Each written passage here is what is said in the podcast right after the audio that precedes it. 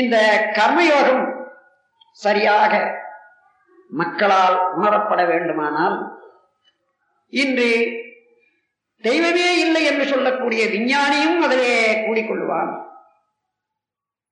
நாத்திகன் என்று தன்னை அறிவித்துக் கொள்ளக்கூடியவனுக்கு கூட செயலிலே விளைவு உண்டு. எந்த செயல் எந்த நோக்கத்தோடு எந்த முறையிலே எந்த திறமையிலே செய்கின்றோமோ அதற்கு ஏற்றவாறு நன்மை விளையும் அல்லது தீமை விளையும் என்பதை யாருமே மறுக்க முடியாது, மறக்க முடியாது. அவர்களும் ஒத்துக்கொள்வார்கள். உலக வேறுபட்ட மதங்கள் அனைத்திலும் இந்த கர்மயோகமே புக வேண்டுமானால் இந்த உலகம் முழுவதும் மனவளக்கலை பரவ வேண்டும். மனவளக்கலையிலே என்ன? சிதறிய மனம் முதலாவது அது அமைதிக்கு வருகின்றது. தவத்தின் பயனாக கூர்மை பெறுகிறது. நல்லது கெட்டது என்று சிந்திக்கும் ஆற்றலை அளிப்பதற்காக, சிந்திக்கும் திறமை அளிப்பதற்காக, நின்று நிதானித்து செயல்படுவதற்கு உறுதிப்பாடு ஏற்படுகிறது மனிதனுக்கு. அதோடு எண்ணத்தையே எண்ணத்தால் ஆராய்வதற்கு வேறு என்ன வழி உண்டு? எண்ணத்தை வைத்தேதான் எண்ணத்தை ஆராய வேண்டும், அறிவை கொண்டேதான் அறிவை அறிய வேண்டும். அதற்கு உறுதுணையாக அமைக்கிறது அமைகிறது தவம். தன்னிலே உள்ள குறைபாடுகளை கண்டு படிப்படியாக முறையாக இயல்பாக போக்கிக் கொள்வதற்கு அகத்தாய்வு பயிற்சி. இன்னும் என்ன வேண்டும்?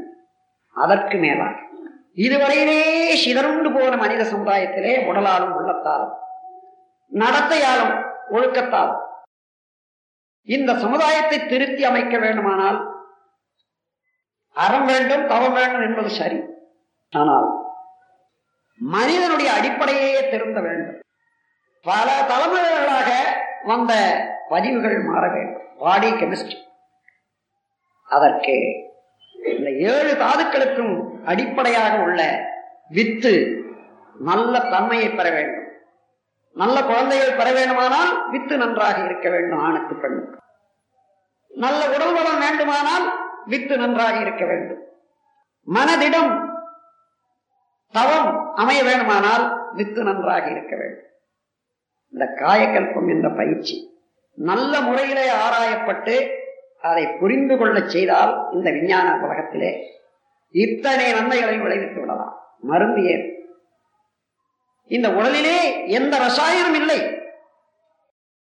அந்தந்த ரசாயனங்களை தேவையான போது அது உற்பத்தி செய்து கொள்ளத்தக்க அளவு ஆற்றல் நம்மிடம் உண்டு.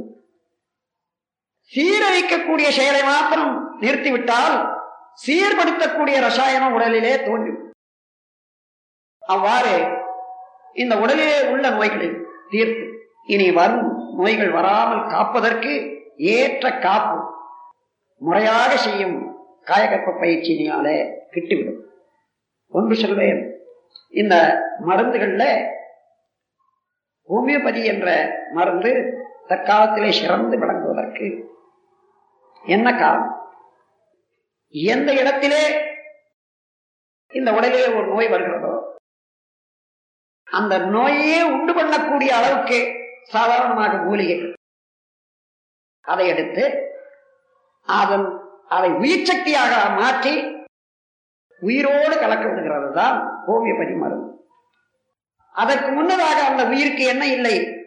இந்த உடலிலே அந்த பகுதியிலே இருந்த நோயை தீர்க்கக்கூடிய அளவுக்கு அதன் அதனிடம் வலு குறைந்திருக்கின்றது. அந்த வலு வந்துவிட்ட பிறகு தானாகவே அங்கே அணு அடுக்கை சீர்குலைக்க சீர் செய்யத்தக்க ஜீவகாந்த சக்தி பெருக்கம் கொண்டு விடுகிறது. அப்படி நோய் தீர்ந்தது. இந்த உடலிலே அதே போன்று அம்மைக்கு அம்மை வருகிறது என்றால் அம்மையில இருந்து அந்த சீரெடுத்து மருந்தை கொடுத்து எதிர்ப்பு சக்தியாக மாற்றி விடுகின்றார். ரத்தத்திலே இருந்து ஒரு புறம் ஓடக்கூடிய ரத்தத்தை எடுத்து இன்னொரு புறம் இன்ஜெக்ஷன் செய்து பல நோய்களை குணப்படுத்துகின்றார்கள். இது பிரெஞ்சு நாட்டிலே உள்ள டாக்டர்களால அதிகமாக கையாளப்படுவதாக நான் கேள்விப்பட்டிருக்கிறேன். நிச்சயமாக குணப்படுவதற்கு சில அடிப்படையான தத்துவங்களை அமைத்து அதை செய்து வருகின்றார். ஏதேனும் ஒரு நோய் அடிக்கடி புண் வந்து கொண்டே இருக்கிறது, அது விஷமா விஷக்கடியா ரத்தத்திலே குறைவா என்று தெரியாமல் தவித்துக் கொண்டிருக்கக்கூடிய காலத்தில் நானே பார்த்தேன் ஒரு பெண்ணுக்கு. எவ்வளவோ மருந்துகளை கொடுத்து கூட முடியவில்லை. அவர் என்ன செய்தார், நெற்றியிலே ஒரு சித சிதைந்து போன எப்பொழுதும் ஒரு ரணம், ஒரு மருத்துவர் அதிலே இருந்து சீழ் எடுத்துக்கொண்டார். அவ்வளவுதான், நீங்கள் மூன்று நாள் கழித்து வாருங்கள் என்று சொன்னார். அதையே இன்ஜெக்ஷனாக போட்டு அதோடு மாறிவிட்டதே, வரவே இல்லை. பதினான்கு வயது வரையில அந்த பெண் பட்ட பாடு எனக்கு தெரியும். இது என்ன, ஒரு தடவை ரத்தத்திலே ஓடி இந்த உடலிலே வந்து கொண்டிருந்த போது அந்த இடத்திலே வர்ற போது அந்த பர்டிகுலர் தாதுக்கள் தாதுல வர்ற போது அதை தாண்டி போக முடியாத தேக்கம் குழப்பம் உண்டு விடுகிறது. அதனால ரத்தம் ஓட முடியவில்லை, அங்கே தடுக்கப்படுகிறது, அந்த நோய் வருகிறது. அதையே எடுத்து மீண்டும் உடலிலே ஏற்றிவிட்டால் அந்த இடம் ரீசைக்கிளிங் இரண்டாவது தடையில வர்ற போது முன்ன ஓடிய இடத்துல எந்த காரணத்தினாலே தடை வந்ததோ அந்த தடையை நீக்கி கொண்டு ஓடக்கூடிய அளவுக்கு அந்த மருந்துக்கு வேகம் உண்டு. முழுமையாக ஓடுகிறது, சோழுகிறது, நோய் சரியாக. அதே போல மூத்திரத்தையே சாப்பிட்டு நோய் பல நோய்கள் தீர்ப்ப பார்க்கும். அது ஏன், எப்படி ஒரு தடவை கழிந்து விட்டது என்றால் அது உடலிலே ஏற முடியவில்லை. காரணம், அது சுற்றி கொண்டே வந்த போதே அதில் இருக்கக்கூடிய சக்தியை உடல் ஏற்றுக்கொள்ள முடியாமல் வெளியேறிவிட்டது. இந்த பொருளுக்கும் அந்த உடலுக்கும் ஒப்புக்கொள்ளவில்லை.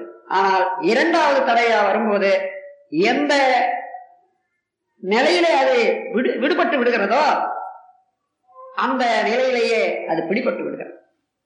அதனாலே பல நோய்கள் தீர்ப்பதை பார்க்க. அப்படியானால் இந்த உடலுக்கு எல்லா உறுப்புகளுக்கும் மூலமாக, மன அலைக்கு மூலமாக, இந்த உடலுக்கே ப்ளூ பிரிண்ட் என்று சொல்லக்கூடிய கருவமைப்பிலே வந்த எல்லாவற்றுக்கும் மூலமாக இருப்பது என்ன, வித்து அல்லவா? அந்த வித்தையே எடுத்து ரீசைக்கிளிங், அதாவது மீண்டும் இந்த உடலுக்கு ஏற்றிவிட்டார்களே. ஆனால் அதை மருத்துவர்கள் எதிர்காலத்திலே செய்ய போகின்றார்கள் என்று எனக்கு நன்றாக தெரிகிறது. இந்த காயகல்பத்தினுடைய முறை தெரிந்துவிட்டால் செய்வார்கள். வேற ஒரு வித்து அல்ல, இப்ப வேற ஒரு வித்து எடுத்து இன்னொரு வேலை செய்கின்ற செய்து கொண்டு வருகிறார்கள் கருத்தரிப்பதற்கு. இப்பொழுது அவருடைய வித்துவே எடுத்து அங்கே எத்தனை நோய்கள் அந்த வித்திலே இருக்கின்றதோ அத்தனை நோய்களும் முதலே போய்விடும். வித்தை குணப்படுத்தி விட்டால் அந்த விந்திலே இருந்து மற்ற எல்லா தாதுக்களும் சமமாயும். அந்த அடிப்படை விஞ்ஞானம் விஞ்ஞானிகளாலே மருத்துவர்களாலே உணர்ந்து கொள்வதற்கு நாளாவி என்பது அவசிய உண்மைதான். என்றாலும் இது நிச்சயமான ஒரு பகுதி. அதனால காயகல்பம் என்பதை சரியாக உணர்ந்து முறையாக செய்து அதற்குரிய பத்தியத்தோடு இருப்போமையானால் இந்த உடலை திருத்தி விடலாம், மனதை திருத்திக் கொள்ளலாம், வாழ்க்கையை திருத்திக் கொள்ளலாம், குடும்பத்திலே உள்ள எல்லா சிக்கல்களையும் போக்கிவிடலாம். மனிதகுல வாழ்விலே இன்று இருந்து கொண்டு வரக்கூடிய எல்லா துன்பங்களும் கூட ஒரு சில தலைமுறைகளிலே விளையும். மனிதன் மனிதனாக வாழத்தக்க ஏற்ற ஒரு வாழ்வு நிரம்பிடும். மூலாதாரத்திலே இருக்கக்கூடிய உயிர் சக்தி மேலே வந்துவிட்டதே, ஆனால் அருள்துறை அறிவாகவே மாறிவிடும். மூலாதாரத்திலேயே இருக்கும் வரையிலேதான் பொருள்துறையிலையும் போட்டி பொறாமை முதலிய உணர்ச்சி வயப்பட்ட செயல்களிலேயும் மனிதன் இருக்க முடியும். நம் கடமை அறவாழ்வின்